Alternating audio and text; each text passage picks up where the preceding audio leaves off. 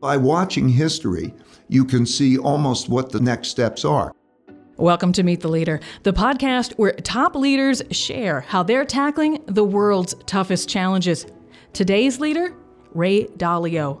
He's the founder of hedge fund firm Bridgewater Associates, and he'll talk about his new book, Principles for Dealing with the Changing World Order, and how leaders can navigate today's disruptive world and use history to expect the unexpected. Subscribe to Meet the Leader on Apple, Spotify, and wherever you get your favorite podcasts. And please take a moment to rate and review us. I'm Linda Lacina from the World Economic Forum, and this is Meet the Leader. I sort of have a principle. If you worry, you don't have to worry. And if you don't worry, you need to worry. Today, Ray Dalio is the co chairman and co chief investment officer of Bridgewater Associates, one of the world's largest hedge funds, one he founded. But in 1971, he was fresh into his finance career and working as a clerk on the New York Stock Exchange. That August, President Richard Nixon announced a change to U.S. money as it had been known at the time. The U.S. would no longer exchange dollars held by foreign governments for gold. Ray thought markets would crash, but instead they soared. And it turns out that that same pattern has emerged many, many times before with the same effect. 50 years of global macroeconomic investing has taught Ray that we're often surprised by things that have not happened before in our lifetimes. It led him to study 500 years of history, uncovering patterns that emerge decade after decade thanks to everything from economic swings, social change, and global conflict. These insights are collected in his new Principles for Dealing with the Changing World Order. I caught up with Ray in Davos, Switzerland, where he was kind enough to come into my podcast booth at the annual meeting. We talked about what he's learned from digging into centuries of change and how history can help today's leaders navigate our current turbulent time. I'll let Ray get started. I'm a global macro investor, have done that for about 50 years in all liquid markets in the world. And the world is changing. And I learned it by having surprises in my lifetime, that many of the things that surprised me didn't happen in my lifetime before, but happened many times in history. And these three things that are now happening are the creation of enormous amounts of debt and the monetization of that, which is having its, its effects, inflation and all. The second is the amounts of internal conflict that are going on populism of the left and populism of the right due to the largest wealth gaps and values gaps. That internal conflict is having a big effect. And the third thing is um, a great power conflict, uh, the rising of a great power in the form of China and the relative decline of the United States, and the conflict between different forces that we're also seeing reflected in the Russian Ukraine NATO conflict. By studying the last 500 years of cycles, it's like a doctor who sees many, many cases. And they're not, it's not just that there are patterns, there are cause effect relationships. So, for example, um, when there is a great power rivalry, and there's no such thing as a world court or a world justice system, there's different kinds of wars. And traditionally, at those times, there is uh, economic wars, of which we call sanctions. For example, the analogous situation to what's going on now is in Japan, they uh, froze the fin- Japanese financial assets, the United States did, and they also uh, put on economic sanctions that inhibited the importation of oil. And when we see these things repeat, the internal conflicts in World War II, prior to World War II, because of the economic conditions, there was populism of the left and populism of the right that produced struggles that actually brought down four democracies during that period of time and made them autocratic governments. So when we see not only the patterns, but we see the cause effect relationships, we can deal with what's happening now. The reason I did this study is because now, today, I have to make decisions on where do I put money, what is likely to happen. For example, an important consideration is how resources are allocated. You know, we've been in an environment where resource allocation was primarily economic and mostly profit motivated. So yeah, there was a world out there, and it was an open world. And wherever it was cheapest to produce, resources would go, capital would go, and they would build that. People there would earn more, and that may take jobs from other places and so on. And that would be evolving that way. Within countries, it would be the same. We're now shifting to an environment in which there's more ideological or political resource allocation. So you're seeing more issues such as trade restrictions and so on.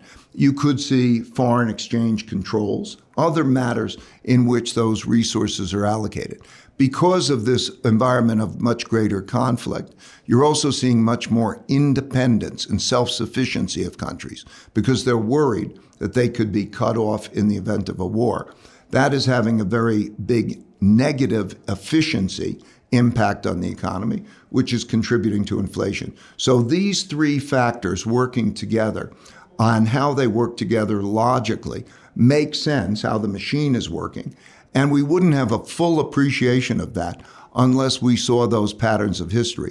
In digging into 500 years of history, was there one stat or one fact that kind of knocked you off your feet? You know, history has that effect. Was there anything that really stood out to you? Well, there's the, there's this story that happens over and over again. Okay, you have a new world order.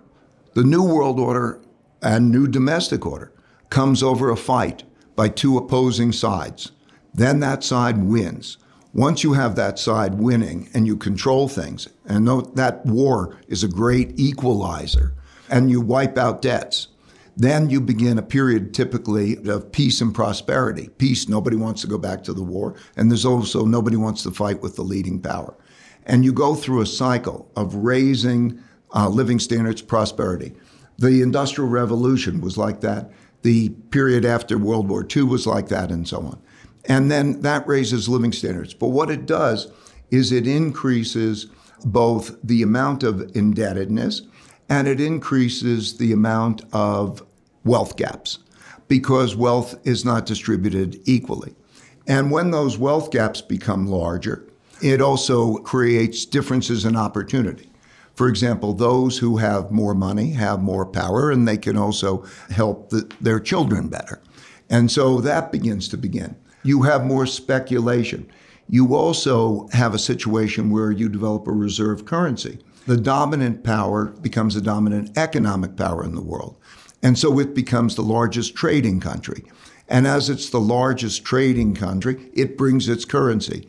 And that becomes the world's reserve currency because other countries want to save in that currency. And of course, when they save in that currency, then they lend that to the reserve currency country. So that gives them the exorbitant privilege of getting more in debt. And so indebtedness levels start to rise. And so what you see is that three things then tend to happen that you have um, an over indebted situation and you lose hard money. That means that you can create a lot of debt and there's not enough money. So, how do you pay for that debt? Do you pay it back in hard money or do you print money to have it paid back and it starts to depreciate? Typically, that's the balance between a depression and an inflationary situation. In almost all times in history, in fact, all times in history, when that choice is made, there's more printing of money, very much like we saw in 2020, the need to print the money without the restrictions. And that produces then an inflation set of circumstances. These larger wealth gaps and values gaps produce a greater amount of internal conflict. That's what we saw, for example, in the 30s. And it's populism of the left or populism of the right. Then that was called communism and it was called fascism. But whatever it is, it's populism of those two. And they become irreconcilable differences. That's why in the 30s you saw four democracies Germany, Italy, Spain, and Japan turn having those conflicts and then turning to more autocratic type of systems. Then, of course, there's also differences in strengths. When you get in the beginning of the New World Order, you have the dominant power. The United States, for example, had 80% of the world's money. Gold was the world's money then. It was half the world's economy, and it had monopoly on military power. Over a period of time, that gap narrows. And as that gap narrows, competitions increase. And as competitions increase, then you have those types of challenges. So you see that when those challenges, as we are now seeing, those challenges become manifest, you start to see the financial types of conditions. We need more money. Where are we going to get it from? You either tax it or uh, you print it. And taxing it becomes very politically difficult to do because you take it away from somebody. And so they produce the money and everybody gets the checks and everybody seems happy because they didn't have the money taken away from them. Um, and they produce that money, and but lo and behold, it produces more inflation, and those conditions become politically more difficult. And at the same time, you have the internal conflict, such as we're having now, populism, which means irreconcilable differences between the two sides. And so we're seeing that. A populist is a person who fights for their side and will not lose. They are not compromisers. The democracy is a means of compromise and, and so on. So we're approaching a point where rule of law becomes questioned. For example, it's not inconceivable that you have presidential elections or other elections in which neither side accepts losing. So we, we're, we're straining the rule of law.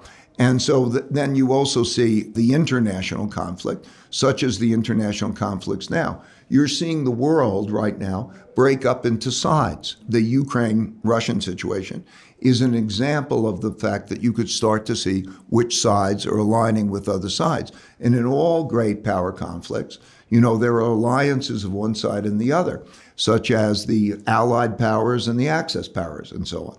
And you're seeing that transform itself. And by watching history, you can see almost what the step, next steps are. For example, we're quite close to the next steps being something like economic sanctions on China. Or you can see even foreign exchange controls. Because even though they become inconceivable because they didn't exist in our lifetimes before, they become somewhat logical in this set of circumstances. So that pattern happening over and over again creates a template that you can follow and then put in the dots to see how actual events are transpiring relative to those other events because it's logical. And in other words, military conflict, for example, happens because there's not a world court. There's not a means of adjudicating those types of things. And so as we come down there, following that history and so on, it's very relevant not for the distant future, it's relevant for the near future. Because what's going to happen in 2022, 2023, and 2024, we can visualize those things, and these forces are going to be very relevant then. Is there anything that particularly worries you? Is there something that keeps you up at night? Knowing the patterns, thinking, gosh, this could happen. Is there something that is a cloud for you? Yeah, there are three things that are a cloud. And one thing that could be done about the cloud. The three things that are a cloud is um, what is money? Money has two purposes. It's a medium of exchange, and I think it will remain a medium of exchange, but it as a storehold of wealth, because that means that one has to put deposits in investments that have a return that is reasonable relative to the inflation rate. And I don't see that happening. And I'm and you're seeing today the movement of money into other assets. How do I protect myself against inflation? So I think inflation and the consequences of also a tightening monetary policy to try to control that will have economic bite. It'll be a bite because things cost more, and it'll be a bite because tighter money will reduce that. And I think that that's particularly worsens the wealth gap because inflation is really almost a rich man's word because it implies, oh, it's a problem because you pay more.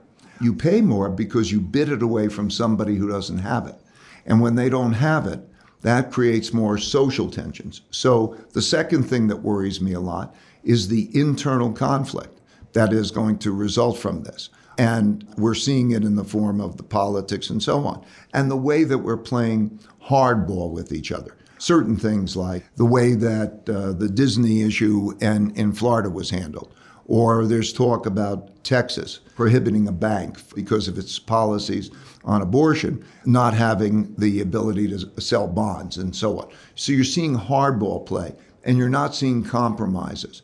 And that threatens the system. So that worries me. And of course, the international wars and conflicts worry me.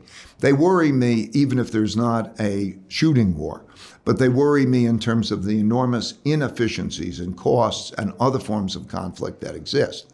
The one thing that I think that I wish for is people to put those things as their greatest worry. Because if we can all agree that those are the worst case scenarios, and how would we approach that, which has to do with reasonables and this in consideration? We can deal with that because the world right now has more resources, more productivity, greater longevity. The conditions in the world should be better than they have ever been before if there's not the fighting and the mismanagement, but it has to be really well managed. So I'm worried about that, but I sort of have a principle. If you worry, you don't have to worry. And if you don't worry, you need to worry. Because if you worry, and the world worries about these things and thinks about how we are together, then we can prevent those kinds of things. The book is not a matter of a lot of just words. What it shows is a lot of measures so that you can see the different ways of strengths and weaknesses ch- taking place and so on, so there can be an objective analysis of that. That's what I worry about on the ground, when you talk about these inefficiencies, you talk about this conflict. Um, how will people's lives be different, maybe in the very, very near term? Well, certainly we're going to have a much greater level of inflation and inefficiency. Uh, but that'll increasingly, perhaps in the next couple of years, could take the form of more supply line chain uh, problems. Let's imagine that China was sanctioned 22% of American manufactured imports come from China.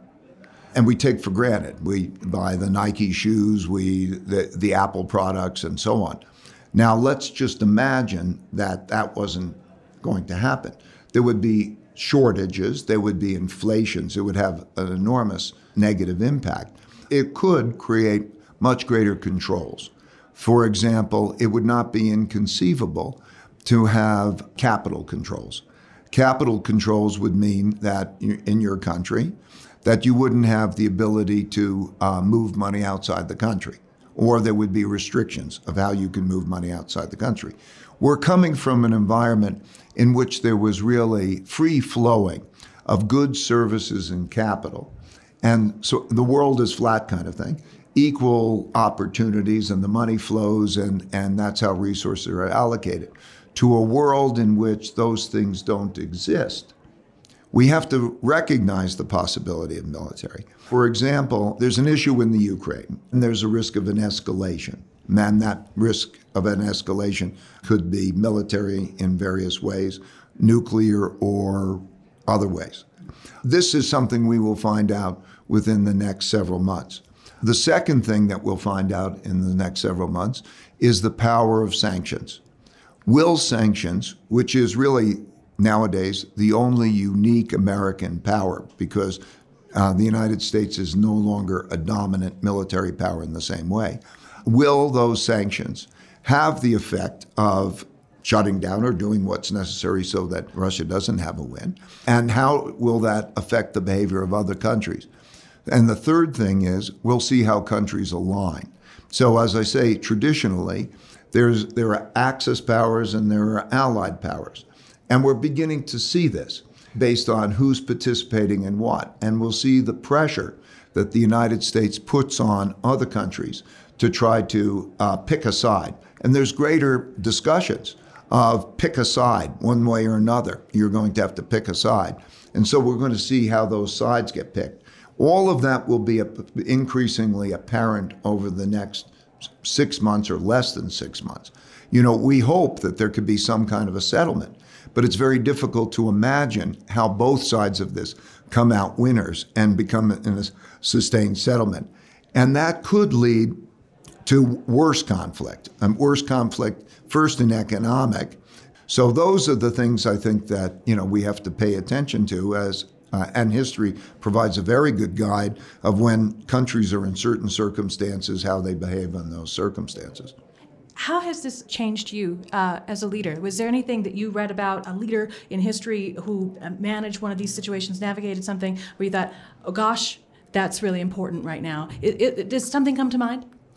I would say that this confluence of situations through history does not pr- produce many examples of reaching out and overcoming these because the population becomes more fighters and wants to have the conflict. So the history concerns me more than helps me.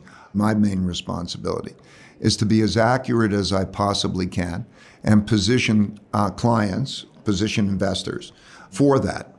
And so, this studying of history and relating it to this template, and then I t- follow the dots with, has really helped me to do that. While the markets have been doing very poorly, we've been doing very well in this environment to be positioned for that. And that's really what I'm mainly focusing on as an investor.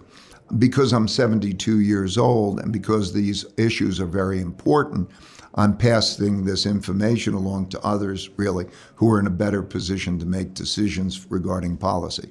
Is there an economic trend right now that's sort of overlooked that you know people are, have been talking about? Of course, rising prices. There's uh, you know uh, lots of buzz about a potential recession. But is there any kind of uh, economic hurdle or, or a trend or metric that maybe you think has been overlooked, isn't being talked about enough, or not talked about in the right way? Well, one thing we haven't talked about is um, the tremendous inventiveness that is taking place.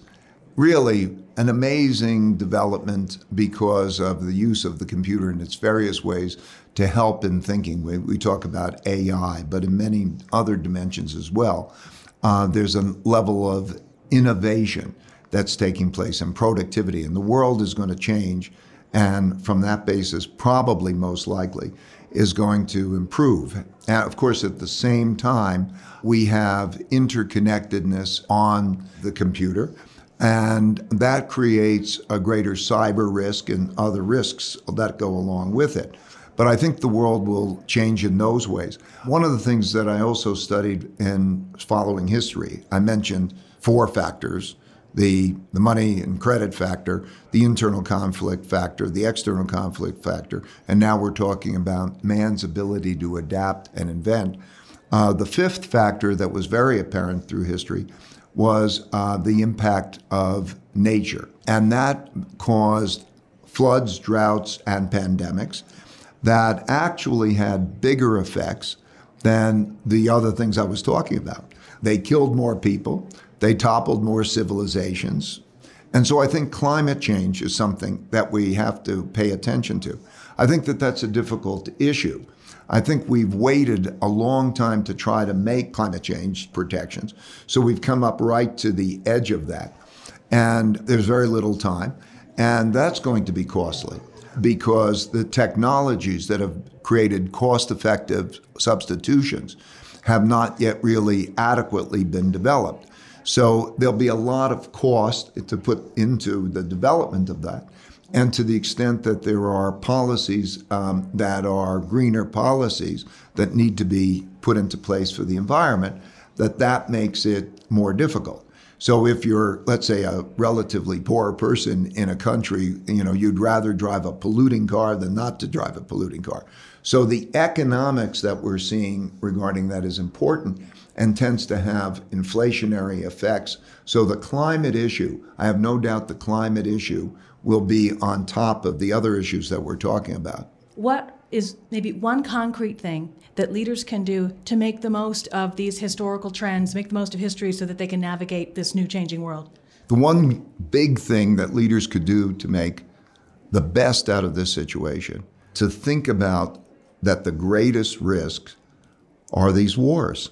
The greatest risks are irreconcilable differences that, in one way or another, are going to substantially hurt the world economy, which will hurt the poorest people the most. And if that's put as the number one thing that must be avoided, and you work between each other so that you could still have competitions, you can still do all of that other competing, but you don't cross those red lines that are going to lead to these types of terrible conflicts, that would be the most important thing. If I was a leader of a country, I would want to have a bipartisan cabinet, for example. I'd want moderates from both sides to try to work together and to not support the extremism. And I would probably set up an economic program, something where those moderates together create a program that is going to create disruptive change so that the system works well, so that it is beneficial for the majority of people.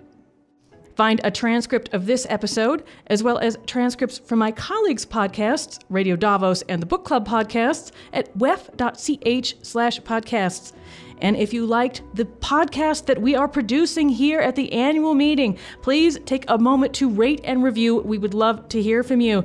And please make sure to subscribe wherever you get your podcasts.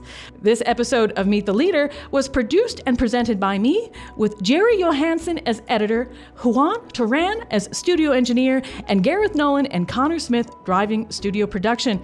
That's it for now. I'm Linda Lacina from the World Economic Forum in my beautiful podcast booth here in Davos.